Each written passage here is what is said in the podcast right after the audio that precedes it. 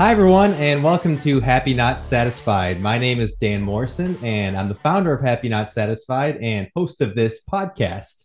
Uh, today, I am joined by an incredibly special guest. He was a partner at PwC, which is one of the big four accounting firms, which is a big deal. And then he went on at a very young age to become a CFO, went to a lot of different companies and different industries in that role. And now he serves as the executive vice president and CFO of Biogen, which is a Fortune 500 biotech company based in Cambridge, Massachusetts. But more important than all that, he's a great person, uh, an amazing person that I look up to and love talking to. So, welcome to Happy Not Satisfied, Michael McDonnell. Dan, thanks very much for that uh, very uh, wonderful introduction and uh, happy to be with you today. Thank you. Yeah, uh, thank you for being here. Um, so before we jump into some of the the meat and potatoes of what we're going to talk about today, I think that a lot of people have probably heard CFO. They might know what it stands for, um, but maybe don't know a lot beyond that. So just for some context, could you kind of tell us what that position is, what you do, what that's all about? Sure, happy to, Dan. So thanks for the question. And um, I do think maybe it is a little bit misunderstood, but um, as the chief financial officer, and I'll answer in the context of a public company, which is kind of what's most familiar to me. You're owned by your shareholders, so the people that invest in in the stock of your company are the ones that that actually own the company.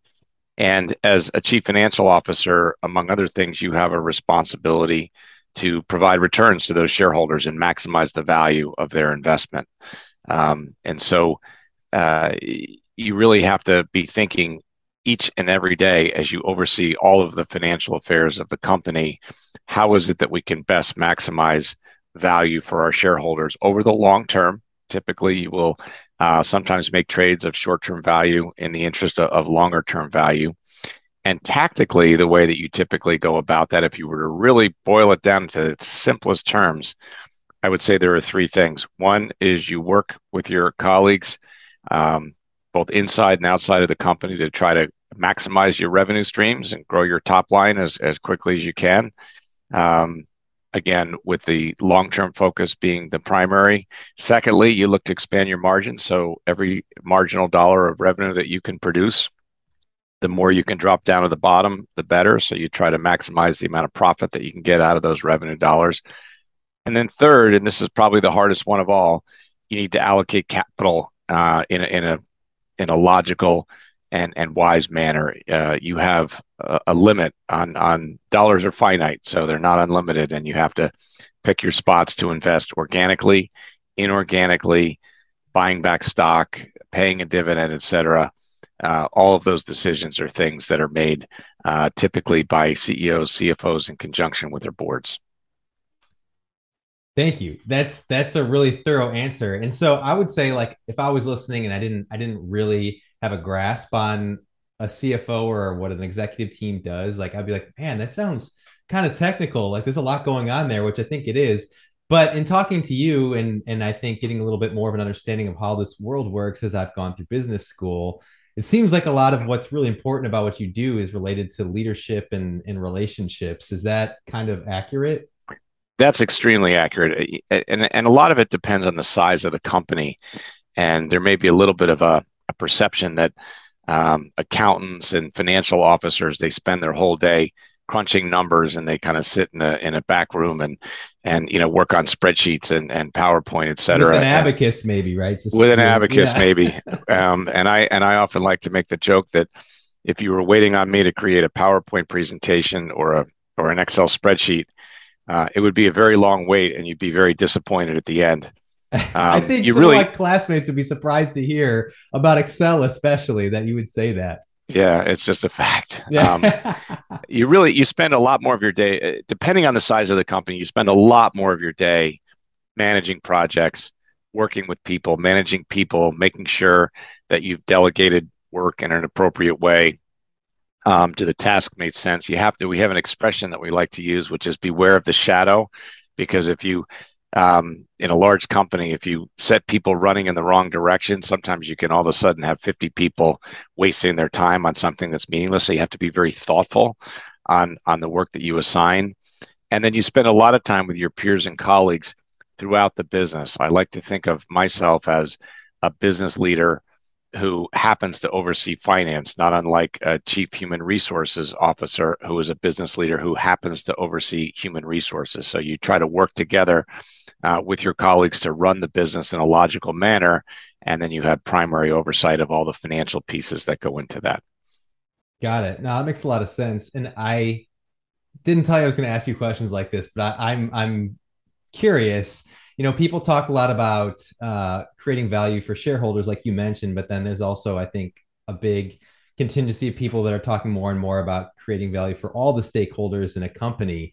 And I, w- I guess I'm just curious, kind of how you think about that. Um, and, and I guess by stakeholders, obviously we mean like the employees, the customers, like everybody that's kind of involved. Yeah, I think they all come together, to be honest. Um, I mentioned shareholders. Certainly, you need to create value for your employees in order to retain them. And, and typically in a public company, the way that you do that is you have um, either stock option or restricted stock or other forms of, of equity compensation that aligns your employees with your shareholders. So if the shareholders do well, the employees do well, and vice versa. Um, so those can be really, really important programs. Customer value at the end of the day, if you don't provide quality products, your customers are not going to order them and they're not going to pay for them. So um, that that just you know quality is just at the forefront of everything that you do. And then the other thing that's interesting, which is very specific to healthcare, is you have obligations to patients. And so um, you know there's this element of not only trying to um, do well but also do good is mm. one of the expressions that I like to use.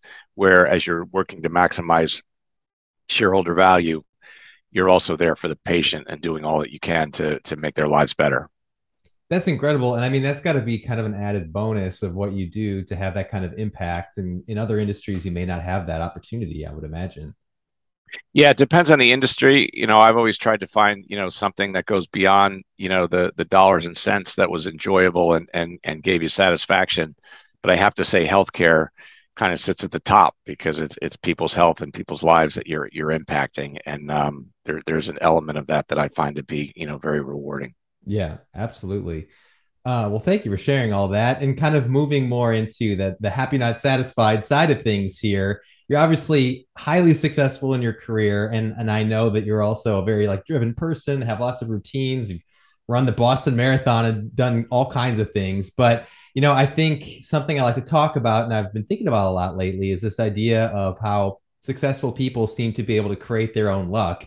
And that when outsiders or people that are looking on see the success, it's just the tip of the iceberg. But the whole iceberg underneath is really what went into it. And so I would be really curious if you maybe have a story or some way to relate to that idea of kind of creating your own luck. Yeah, the first thing I would say, Dan, is that the Boston Marathon was a very long time ago. Yeah, hey, it still um, counts. That was that was 2004, and I, I, I picked a difficult year because it was uh, almost 90 degrees that day. So it was not the best year to run a marathon, but it was a very long time ago. But it was a great experience, and I very much enjoyed it. Um, I, I, think there is uh, um, there are elements of of creating your own luck. I had a um, a former mentor that used to like the expression the harder i work the luckier i get i sure. think there is an element of truth to that but you do have to have some some luck along the way and i think personally if i were to try to think of the best example that i can think of it was probably when i was uh, fortunate enough to get my first cfo role of a public company and it's always the first cfo role is always the hardest one to get because it's much easier to convince somebody to take a chance on you when you're a sitting CFO versus somebody who hasn't done it before. And when I was a, a partner at PwC, I learned that um, EchoStar, which is uh, the brand name is Dish Network satellite TV company, was searching for a new CFO, and they had a formal process going on. They had a recruiter and so forth. Uh, and I had I had not been contacted, and it was not common at that time. It's probably even less common now uh, that somebody coming directly out of public accounting would would be considered for a chief financial officer role in a, in a sizable public company at the time. Dish was probably not a Fortune 500 company, but probably in the you know in the top 1,000 in terms of of size uh, relative to revenue and so forth. And it was Fortune 500 by the time that I left there. But I was I was very fortunate to get that role, and the way that it came about was when I learned that they were searching. I literally just lobbed in a call to their chief human resources officer and left a voicemail that, you know, this is my name, this is who I am, and I would love to, you know, be considered if if you would consider me. And I didn't hear anything back for I don't know, probably three or four days, and then I got a call back uh, directly from the chief human resources officer, uh, who said, "Why don't you go ahead and send me your resume?" So I did. I had that all all ready to go in the hope that they would call back and ask for that. I sent in my resume. Again, didn't hear anything for a few days. And then uh, I got a call back again. Hey, why don't you come in and, and, and spend some time just with me, just just with human resources? So I went in for a meeting. I prepared endlessly for uh, this meeting, uh, really just over prepared, you know, just trying to think three and four questions in. What could they possibly ask me? And I remember the one question that they did ask was, if this didn't come together, you know, we're also thinking about recruiting a new controller. Would you, you be interested in the controllership? And I said, no, I'm, I'm here to interview for the CFO role. And that's really the only role that I would be, I would be interested in. And I knew it was a, it was a, an incredible long shot. And, uh, you know, fortunately enough, I, I got a call back and they asked me to come back in and, and meet with the existing CFO who was actually moving into an, an operational role. So he was involved in the recruiting process. Again, prepared endlessly. That meeting went well. Ultimately, I was invited back to meet with the, the CEO, a fellow by the name of Charlie Ergen. Uh, Charlie, very entrepreneurial um, person who really had um, a very, very um, strong belief that um, he was looking for somebody. He would always say he was looking for three qualities. He was looking for energy, intelligence, and a need to achieve. And I learned that up front. I was coached on that by his his um, head of HR, which was really valuable. So I went into the meeting thinking, how can I convince him that I have high energy, that I'm intelligent, and that I have a need to achieve? And so that was my focus. And again, thinking three and four and five questions in, he asked great questions. It was a very intense meeting the first time, but uh, I learned a great deal. It it went. Uh, I felt as well as it could have. I prepared endlessly for it, and um, long story short, I ultimately got called back, and I and I was able to, to get the role. And it was um, somewhat improbable. Um, there were a number of people on the outside that said, you know, you're 36 years old and you're a public company CFO of a sizable company, and you had no prior CFO experience. Boy, you got lucky, and they were right. I did get lucky. Um, but I also worked very hard, and and I felt like my tactics uh, around it and my commitment to trying to get the role were were pretty um, pretty bold, and and ultimately worked out well. And uh, I have to say, the first year was the hardest of my career. I didn't know what I was doing. Uh, Charlie was patient with me. He gave me, um, you know, some space and the ability to learn the role. And uh, I've loved being a chief financial officer ever since. That's an incredible story, and I mean, you're a very humble guy, and I'm and I'm not surprised to hear you say that. I did get lucky, but at the end of the day, I mean, it sounds like so you you essentially kind of cold called them about this role, right? It wasn't like oh, oh we're seeking this guy out and we're gonna kind of put him to the top of the pile. You you did what you had to do to get noticed, and then eh, what? Can you go into a little bit of what you had to do to prepare for? I'm sure what were kind of grueling interviews and meetings. Yeah, no, that that's accurate. That that that actually all did happen. Now, I, I should caveat caveat this by saying that um, you know Charlie had a reputation for being very very demanding, and there were probably a number of very qualified CFOs that um, were not interested in the opportunity. So that certainly worked to my advantage. Um, and um, some of the things that I did to prepare is I just tried to, um, you know, think about what would a chief financial officer org chart look like? What would the areas be that I would be overseeing? The accounting piece, you know, I knew that because I was an accountant and I, and I had that background. But as you got into things like investor relations and um, things like, um, you know, mergers and acquisitions and, and other forms of capital allocation and um, overseeing, you know, financial planning and, and, analysis, which is really more finance than accounting. And people think they're the same, but they're not. I spent a lot of time talking to other people. Um, I had one confidant who had actually been a CFO, had CFO experience, and I asked, you know, how would I apply the skills that I have to learning these areas quickly? Because I couldn't come in and say I knew how to do it. Mm. But how could I, you know, um, demonstrate that I thought I had the aptitude to to um, you know to do those areas. And I literally drew myself a schematic of like what a CFO org chart would look like, and I had all the different pieces.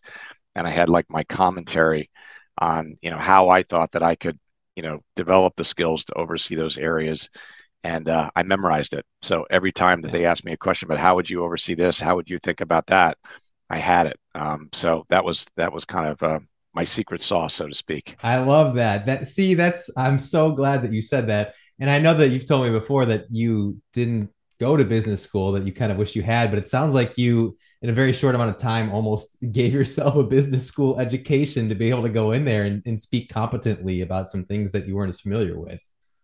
Yeah, I mean, I would say, I would say actually, once I was fortunate enough to get the role, that might have been the greatest form of business school that that I ever had. I mean, that was sure. indoctrination by fire, and you know, things like having to execute on um, capital markets transactions, doing bond deals. Um, I remember doing one very early in my tenure at edition. Um, you know, flying to New York, and you know, my mandate was okay. You know, negotiate this bond deal with with the bankers, and I was, you know, kind of lost. Like i was used to being you know just doing like you know the the accounting support for a bond deal. I was familiar with that but how to actually negotiate it. Um, so the first one probably wasn't my best um, but we got through it and i had uh, you know i had a, a, a, we had a, at the time a general counsel at at uh, at dish who was exceptionally good at um, negotiating deals so i learned a lot from him and you just try to absorb. And um, you know, you mentioned business school. I do. If I could do it over again, I would have tucked in an MBA somewhere. But um, ultimately, um, you know, the timing never was quite exactly right, and um, so so it never came together. But I but I did get a pretty good um, business education with a lot of the things that I've been exposed to yeah, I, I, think things worked out pretty pretty well in the end, so that's great. Uh, but I, I love that that whole story about making the schematic and, and memorizing it and just being that's the thing. Like you were ready to go, as ready as you possibly could have been, given the circumstances when you went in there, as opposed to like, well, I hope for the best and kind of see what works out. No, I'm CFO. It's like, no, you you made sure that that was going to happen, and I think that's such an important takeaway uh, for anybody that has aspirations of doing something like that. So that's great. And thank you for sharing that. Do you have, uh, I mean, do you have any examples of times that in your career that maybe things didn't go as, as planned or kind of, I guess, for lack of a better way of saying it, like a failure and maybe what you took from that and learned from that? Well, there certainly have been um, plenty of failures. And, um, you know, one of the things you always try to do in business is not make the same mistakes twice. Um, if I think of a of a personal failure, just unrehearsed, I guess um, the the one that comes to mind, it was sort of the exact opposite of the dish experience. It was many many years ago. Um, I had an opportunity that, in hindsight, probably could have been very interesting, and I kind of was was wringing my hands over a lot of things that, in hindsight, probably weren't terribly important and maybe being a little bit of um, you know what's the expression? The best is the enemy of good enough. And and you know i was looking for reasons not to do it as opposed to reasons um, to do it. And and i ultimately really probably didn't put my best foot forward in the process and ended up coming in second. And in hindsight probably you know, or, or maybe would have come in second anyway but it was one of those things where, where you, you walk away from it and you say to yourself well you know what? I didn't do my best. And um, to do your best and, and fail, that's okay. At least for me, that's always yeah. been okay. But to to not give your best is, um, you know, it's just a spot that you don't want to put yourself in. Um, so that so that's one that comes to mind. Um, there are certainly other you know instances that I can think of on um, you know certainly personnel decisions are one. That's you know the hardest thing you do is you try to um, figure out who are the right people to hire. And and if you're you're running a large team in a public company, you're never going to be any more successful than the quality of your team. And um, I can think of a countless number of examples of people where um, maybe I should have given them more opportunity, or maybe I was a little bit harder on them than I should have been. Um, or you know maybe I gave somebody an opportunity too early and didn't keep a close enough eye on them to to support them um, and they failed. And and it, when when that happens, you know, when they fail, you fail too because you made the decision to put them in that role, and um, you know, it, you win as a team and you lose as a team. So I can think of a number of examples um, of, of things like that happening, and you just learn from them and and try to make sure you don't make the same mistake again. Yeah, yeah, absolutely. No, and and thanks for sharing that. Um, in terms of a, a little bit more, maybe on your personal life and how you approach every day, you know, I, I think that you're pretty into like routines and and being into exercise and being healthy and things like that. And sort of, I guess I'm just curious what your mindset is on that and how you stay. I don't know if motivated is the right word, but disciplined, I think, is a better word with all that. And if that affects your work like if you feel it at work that you're you don't you're not quite as sharp when you're not as dialed in with your routines maybe or, or, or any of that kind of thing yeah no it's a great question. I am a big believer in routine. Um, you're correct. I do uh, enjoy exercise a great deal. I don't enjoy it quite as much as i did when i was younger. Um, i was uh, i consider myself to be a bit of a broken jock with a lot of uh, aches and pains. And uh, there are some days when exercise feels better than others but i try to uh, do what I can when I can, and it just it just clears your head, and I just find that it, it puts you in a in a really good uh, place, both um, physically and, and mentally. I think it's critically important. Um, sleep is really important. I've come to appreciate that more and more as I as I've gotten a little bit more advanced in age, and and one of the things that I've come to realize is that you know when you're when you're if you haven't slept well or you know something's on your mind and you're not feeling at your best you know your your tolerance level is is much different than if you're well rested. You know, your skin is a lot a lot thinner when you're um, not well rested, and so um, that's that's one of the challenges of the job because you know you're very, it's a very demanding role that you're in, and you're very busy and you're working long hours, and then when you have international travel, that's the hardest one because you know you're trying to recover from jet lag, and when you're in different time zones, you're expected to be sort of on in that time zone in the moment. And that can be very hard hard to do physically. And as you get older it, it gets harder not easier. So i find um, exercise to be really important trying to keep the same routines um, trying to sleep as as as well as you can um, so that you can come you know every day with your very best and then you know there there are days where you just are not at your best and and that can be for you know uh, any one of a number of reasons it can be that you're um, you've got something going on in your personal life. It can be that you're just, you know, you didn't sleep well. It could be that maybe you're not feeling, you know, particularly well that day or whatever. And those are the days where you just, I think, have to accept that, you know what, maybe I'm only going to be at 70 or 80% of what I can normally produce. And I'm just going to hang in there and I'm going to do the best I can. And then I'm going to get a good night's sleep and come back at it tomorrow because um, delivering consistently is very important but nobody's ever going to be you know 100% every day there are going to be days where you think that you're you know on top of the world and you can do anything and there's going to be other days where you feel um, a little bit overwhelmed and you just have to hang in there and do your very best every day. Yeah and i think it's easy to assume you know people that are successful. Like you know you're, you're in a great job obviously. There's people that um, are succeeding at the highest level, and we might think like, oh, they're just they're superhuman, you know. But to hear someone say you don't feel your best every day, and you just have to give the best version of yourself that day, I think is is a good reminder. And makes us all realize that everybody's just human and doing their best, and that's easy to forget sometimes. Um, there's one thing I think I'm interested to hear your take on. It's this idea that I, I talk about a lot of like this kind of I'll be happy once I syndrome where, you know, I think ambitious people and successful people face this a lot where you're you kind of lose the moment and you're only focused on whatever the next check mark is or whatever the next goal is or you know whatever it might be for you in the end of the quarter reporting or, or whatever that might be. You know i find myself struggling with that almost more than anything else i think in my life um, and I'm I'm just curious, like, do how do you feel about that? Like, how are you? Do you struggle sometimes with kind of not thinking as much about the process in the day to day, and like focusing on the the long term, and maybe feeling like you lose out on some of the the more precious moments in the in the the grind, if you will? Or or I like I guess I would just love to hear your take on that. I think it's a great question, and and I think it's very easy to um, adopt the mindset, especially if you're in the middle of something that's pretty intense, whether, you know, it could be an earnings call preparation or you could be uh, working on a large transaction. And it's easy to adopt the mindset of, I can't wait till this is done. I right. can't wait till this is over. Um, and then you celebrate it once it's over if it goes well. And there's there's you know validity to that, but if that's all you have, then you know then then what good is the process? And you're spending a lot more time working on the process and you're spending celebrating the process. So I do think it's important that we remind ourselves that we're we're lucky to be, you know, in the heat of battle sometimes. Um, try to enjoy the human interactions. That's the thing that I really enjoy the most about um, throughout my career has just been the interactions with people and the people that I've gotten to know.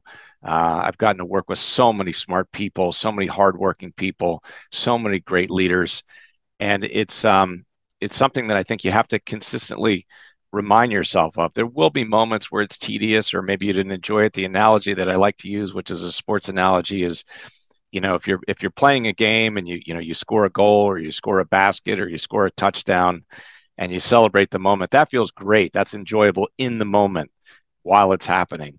Um, you know, maybe if the game's on the line and and you know you're you're a defender and the other team is marching down the field and the team is relying on you not to make a mistake and and give up the lead, maybe that's not so enjoyable in the moment because you're nervous. Um, and, and you can't wait for that one to be over. But you do have to focus on executing and doing your job um, and just you know appreciating the fact that that you've been you know entrusted with this responsibility to you know to make sure that that you don't give away the lead. Um, and and I've always been um, I've always felt very lucky to be um, in in a role where you have a lot of responsibility. And I think that that it's a privilege to have and you just have to you know try to remember that and remind yourself of that of that in those moments where things are feeling a little bit tedious or a little bit of a grind. Uh, because if all you have is the celebration later and you don't enjoy the process, then you're going to be pretty inefficient with your enjoyment hours, so to speak. I love that. That's a great line. Yeah, I couldn't agree more. And I think even adding on to that further, what I found was, you know, when I was I was a high school band director and we were going to these competitions and, and we were fortunate to have things go well. I would I would have a hard time, first of all, focusing on the day to day and the process and not just think about whatever this looming thing that's coming up is. But then what I found was even when it went well, like the I remember the very first time that we like won a big contest and it felt amazing. Um, and then it like you know kind of tapers off and then suddenly that's gone and you're now looking to like your next hit so to speak right but by the end and near the end of sort of my career as a band director it was like it was just relief even. It wasn't even like i'm so happy. It's like oh okay okay okay good. Now, now what do i have to do next? And so if that's all you're thinking about it's really hard. And that's i think i made some big changes in my life a few years ago exactly because of this because i realized this isn't a sustainable way to approach life and it's not an enjoyable way to approach life because like you said you know you spend 99% of your time not doing the big thing. And so if you're not going to let yourself be happy during all that time then what what are we doing right? So um i think i love your sports analogy and i think all that makes a ton of sense. Um so one one last sort of idea i wanted to just talk to you about before we get off here is is sort of the essence of this phrase happy not satisfied which to me is like you know you go to bed proud of what you did that day while looking forward to what you get to do and get to improve on the next day um, I would just be curious, I guess, in the context of either work or personal life, is that something that you kind of relate to that you try to to think about, or is that you know where where are you on that? Yeah, there's there's a few areas that I try to focus on, you know, and I and every day I try to look back and say, okay, you know, uh, every every working day, you know, what are what are the one or two things that maybe I could have done differently or could have done better?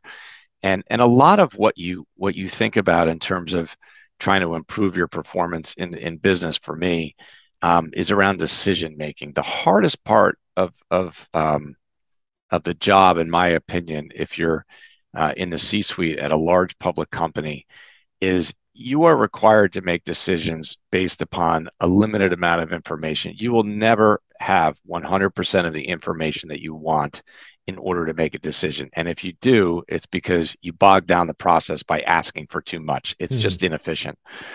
And if you're fortunate, you might have 60% of what you're looking for. Um, but in many cases, you have 30 or 40%. And there's just so much trust that you have to have in your instincts.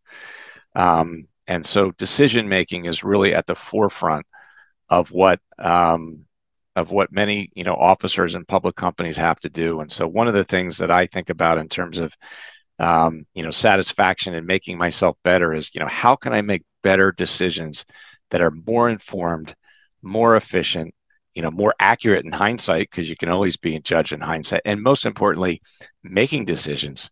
One of the things that I learned early on in my career is that if you have 10 decisions to make, you're better off making 10 decisions and getting seven out of them right and three of them wrong than you are throwing sand in the gears, asking for more information, grinding, grinding, grinding.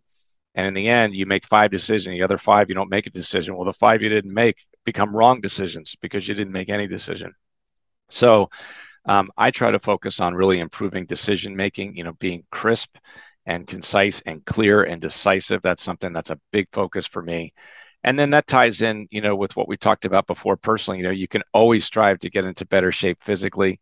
You can always strive to be, you know, stronger emotionally and um, be a better leader and and and a better um, team player. And, and you know, going back to what I was saying before about smart people, hardworking people, great leaders, I've been very fortunate to work with many of them. But what I would say is that for every person who's hardworking and for every person who's smart, leaders are hard to come by. Uh, leadership skill, I would say, is much more unique uh, than many of the other things that I've seen. And so, uh, you know, making yourself a better leader and reflecting upon, you know, what did I do today to set the right example? Um, and what did I do today that I could have done better? Um, that's always been a big focus for me and and I know that I've made uh, improvements over time but you can always improve you're never going to be good enough so that's one where um, you should never be satisfied yeah, for sure. And I think what I try to do is is frame that in in a positive way. It's like that's a good thing. That like there's no end. You don't just get there. It's like let's enjoy getting better every day and having this opportunity to see what we can do at a higher level. And that's the happy part of the not satisfied equation, you know? And I think that's an important part because if you're only like trying to get better and you're not letting yourself feel the joy in that process, then again, it's like, well, what what is it worth? But I think think there's a way to frame it to ourselves that it's a good thing that you can always get better and then there's enjoyment to pull from that. And so i think that's a pretty powerful thing. And, and i really appreciate your take on that too. Um, yeah i agree with you. I think it's um it's an interesting concept and that's um it's what it's about. You, you've got to enjoy the process as much as the outcome if you can. Yeah, 100%. Easier said than done, right? I think both yep. of us definitely can relate to some times where maybe we weren't as good about that as we could have been. I know I can. Um, but anyway, I don't I I I am out of things to say for right now, although I could probably ask you a million questions that uh, might go outside the scope of this conversation, but I really, really appreciate. I know how busy you are, so I appreciate you taking some time um, to be on here. And for those of you listening, if you want to learn more about Happy Not Satisfied, you can follow us on Instagram at happy.notsatisfied. Visit the website, happynotsatisfied.com, um, and be on the lookout for the next episode. Uh, Michael, do you have any? I, I, don't think you do. You have any social media you want to plug or anything like that? This is this no is time. Okay. No, not right now. Good. Well, I appreciate it, Michael. Thank you so much, and I'll talk to you soon. My pleasure. Thank you, Dan.